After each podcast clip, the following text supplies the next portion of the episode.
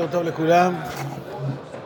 אה, אחרי כל ההקדמות, אנחנו מתחילים סוף סוף את הספר.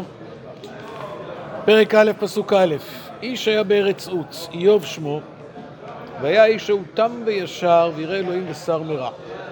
וילבלדו לו שבעה בנים ושלוש בנות. ויהי מקנהו שבעת אלפי צאן ושלושת אלפי גמלים וחמש מאות צמד בקר וחמש מאות אתונות ועבודה רבה מאוד. ויהי האיש ההוא גדול מכל בני קדם. והלכו בניו ועשו משתה בית איש יומו ושלחו וקראו לשלושת אחיותיהם לאכול ולשתות עמהם. ויהי כי הקיפו ימי המשתה וישלח איוב ויקדשם והשכים בבוקר והעלה עולות מספר כולם כי אמר איוב אולי חטאו בניי וברכו אלוהים בלבבם ככה יעשה איוב כל הימים. התיאור כאן הוא באמת אה, תיאור ממש מושלם, כן? המילים האלה שמתוארות כאן, תם וישר וירא אלוהים ושר מרע. לפעמים מתארים אדם, אבל במין איזו צורה דו-משמעית. פה, על פי פשוטו של מקרא, אני מדגיש על פי פשוטו של מקרא, בגלל שאחר כך אנחנו נראה שאולי יש אה, כאלה שידרשו את זה באופן אחר, אבל על פי פשוטו של מקרא, התיאורים שיש כאן הם חד משמעיים לטובה. זה תיאורים שמתארים את אה, ריבונו של עולם או את גדולי האומה. תם. תם זה... מה יש לנו להגיד על המילה תם? שלם. שלם. על מי נאמר אה, תם? אה, לא, יעקב. יעקב אבינו, איש תם, יושב אוהלים. על מי נאמר תמים? על, זה, זה דרישה לאברהם, מי עוד? יותר מאברהם. מה? נוח. נכון. מי עוד? הצור תמים פועלו ככל דרכיו משפט אל אמונה ואין עוול צדיק וישר הוא על ריבונו של עולם. זאת אומרת, אה, חז"ל דרשו טעם שהוא נולד מהול, כמו האדם הראשון, זאת אומרת שאפילו מבחינה גופנית הוא כבר נולד שלם. מי זה, על מי נאמר ישר? אמרנו הרגע, נכון? צדיק וישר הוא. או להגיד כי ישר השם. צורי ולא הבלעת בו. ירא אלוהים על מי נאמר? אברהם אבינו. אתה ידעתי כי אלוהים אתה. ושר מרע זה מתקשר גם לתכונת היושר.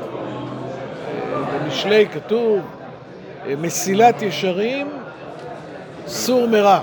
בדרך כלל אנחנו מכירים את מסילת ישרים מה, מהרמח"ל, כן? אבל uh, כבר שלמה המלך כתב את זה בספר משלי. Uh, וגם סור מרע... אה? נכון, אני דיברתי על מסילת ישר. אה, תם וישר. תם וישר, נכון, נכון. אה, סור מרע ועשה טוב. אה, עכשיו, למרות הקיצור, שזה בסך הכל ארבעה תארים, אנחנו נראה שהמספר ארבע יחזור לנו פה כמה וכמה פעמים בפרק א'. אה, זה גם קשור למידות, גם למעשים, גם בין אדם למקום, גם בין אדם לחברו, זה ממש מועט המחזיק את המרובה. תם, מה ההבדל בין תם לבין ישר? תם זה מידה, כן, יעקב איש תם. ישר זה יותר בהנהגות שבין האדם לבין הזולת. כן, הוא אדם ישר, אפשר לסמוך עליו.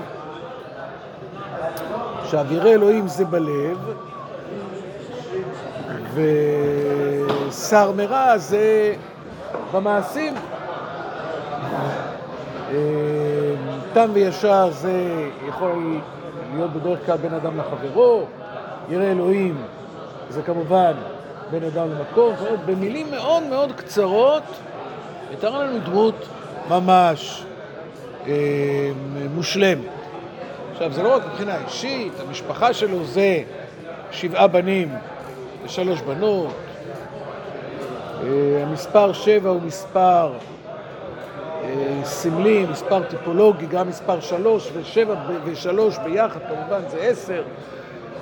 בביטויים של היום, אתה רוצה להגיד על מישהו שהוא ממש, וזה אומר, הבחור הזה הוא ממש, ממש עשר, כן? קרה גם עם הצאן והבקר והגמלים, שבעת אלפי צאן, שלושת אלפי גמלים, כמובן בהגבלה לבנים ולבנות, חמש מאות צוות בקר, חמש מאות אתונות, ועבודה רבה מאוד. מה זה עבודה? עבדים. עבדים. מישהו צריך להחזיק את כל המערכת העצומה הזאת. אמ, הצאן והגמלים זה יכול להתקשר אולי יותר לעניין של המרעה. לעומת זאת, צמד בקר, בשביל מה משתמשים בצמד בקר? בשביל לחרוש. אה, זאת אומרת, זה מין ספר המדבר כזה, זה מין איזו חווה עצומה כזאת, שמצד אחד היא על ספר המדבר, ויש שם מרעה צאן, כמו שלאברהם היה צאן, כמו שליעקב היה צאן. מצד שני, חרישה, מי מאבותינו עסק בחרישה? יצחק. ויזרע יצחק בשנה ההיא, וימצא בשנה ההיא השערים. זאת אומרת, זה, אחרי זה דיברנו גם על התקופה בזמנו, זה, זה מין ספר המדבר כזה שיש שם גם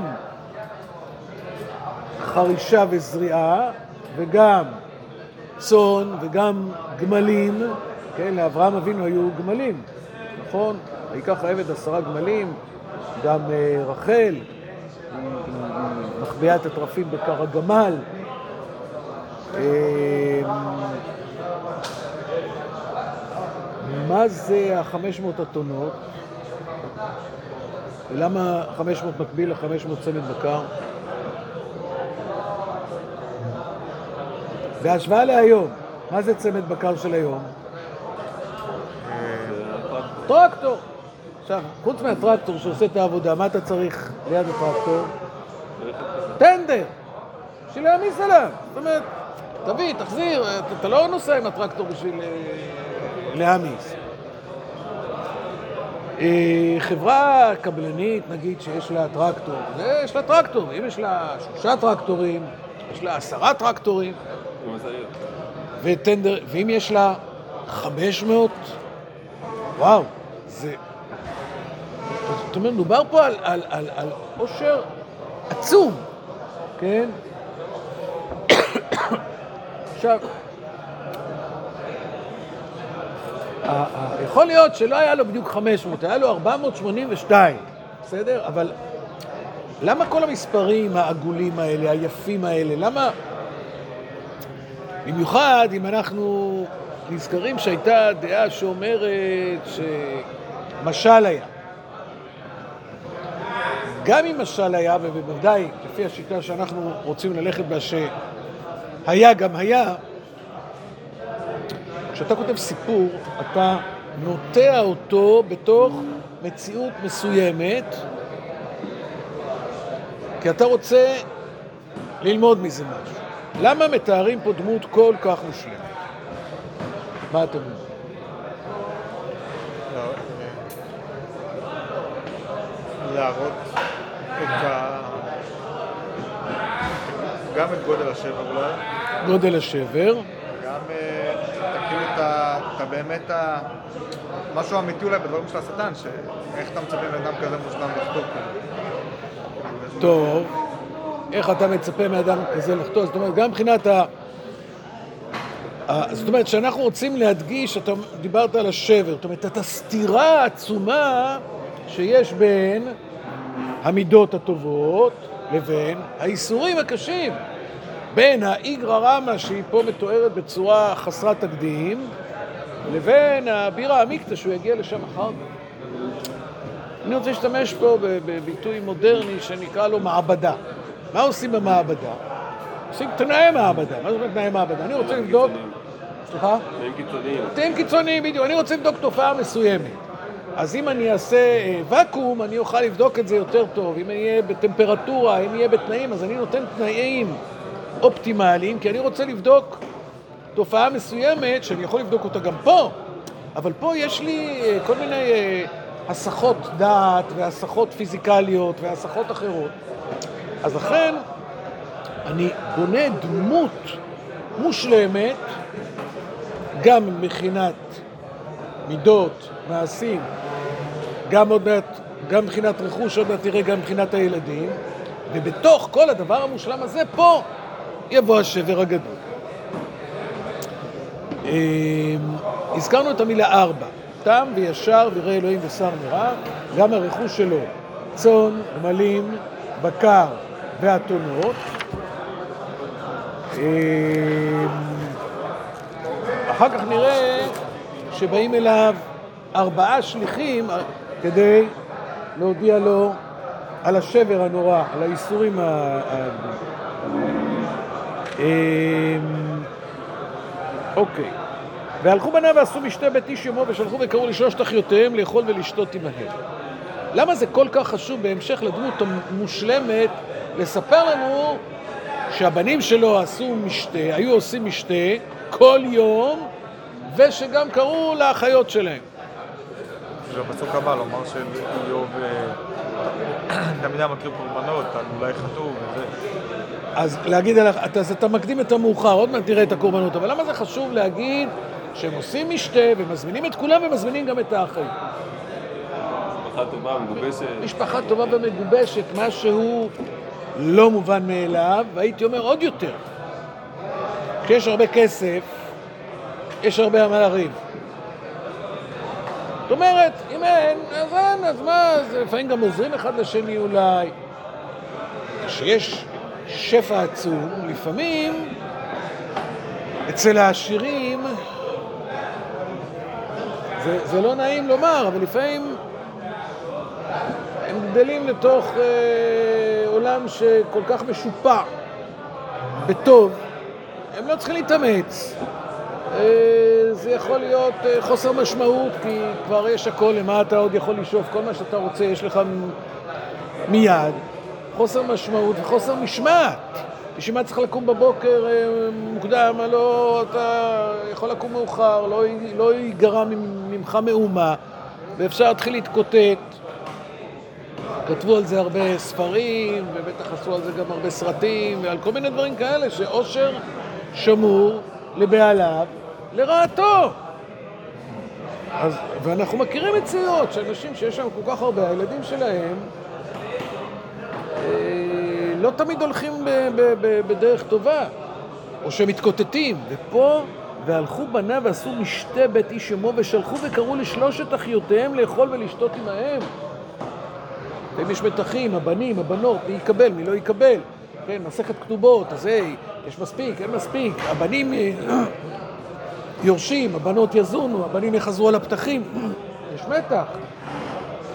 פה ממש... אה, אה, זה, זה, זה גם נותן איזושהי תחושה של קשר בין המעשים הטובים של איוב לבין הגמול שהוא מקבל. זה ממש עומד ביחס ישר, כיוון שהוא איש תם וישר ויראה אלוהים ושר מרע. ויש לו הרבה, גם הילדים שלו, הם ילדים טובים, הם, יש להם שיתוף פעולה אחד עם השני. באמת, הדמות היא ממש מושלמת, התנאים הם אופטימליים, וכשכל זה יתהפך, אז השאלה של צדיק ורע לו תעלה בכל חריפותה. כמו שהזכרת, העניין הזה של הקורבנות, ויהי כי הקיפו ימי המשתה. מה זה כי הקיפו ימי המשתה? כל כמה זמן מקיפים ימי המשתה? כל שבוע. וישלח איוב ויקדשם, והשכים בבוקר ואלה עולות מספר כולם. למה? כי מישהו שם הרג את הנפש? כי מישהו שם מה? מה קרה? לא, אולי חטאו בניי וברכו אלוהים בלבבם. זאת אומרת, מכל איזה נדנוד של עבירה, הוא הולך והשכים. השכים כמובן מזכיר לנו את מי? את אברהם אבינו. זה לא ש... אה, הוא נזכר באיזשהו שלב, אה, נכון, אני צריכה... לא, לא, לא, לא. הוא מאוד חדור בעניין הזה, ואלה עולות מספר כולם. הוא לוקח אחריות על הילדים שלו. עכשיו, משתה, אפשר לדרוש אותו לשבח, אפשר לדרוש אותו לגנאי. אפשר שזה יהיה משתה במשמעות הרעה שלו, אבל פה בפשטות מדובר על סעודה משפחתית, לא של אה, פוללות וסכלות. אז זה, זה, זה סעודה משפחתית כזאת, שאפשר, מין זב, זבח משפחה, שהוא בהחלט אה, חיובי. אה, בואו רק נסיים, היום נעשה את- השיעור יותר קצר, גם בגלל שראש חודש היום והתחלנו מאוחר, וגם בגלל שהיחידה הבאה עם השטן זה כבר סיפור אחר.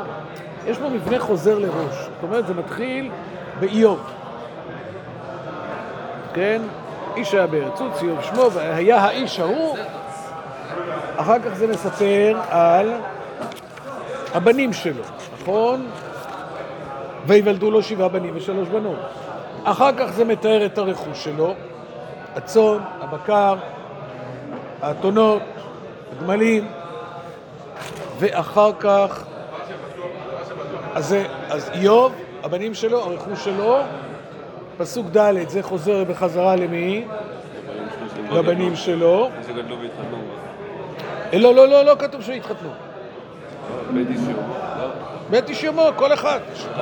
כל אחד יש לו בית, הם עשירים.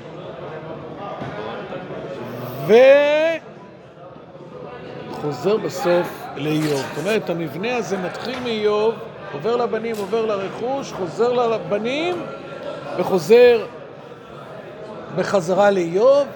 ככה יעשה איוב כל הימים.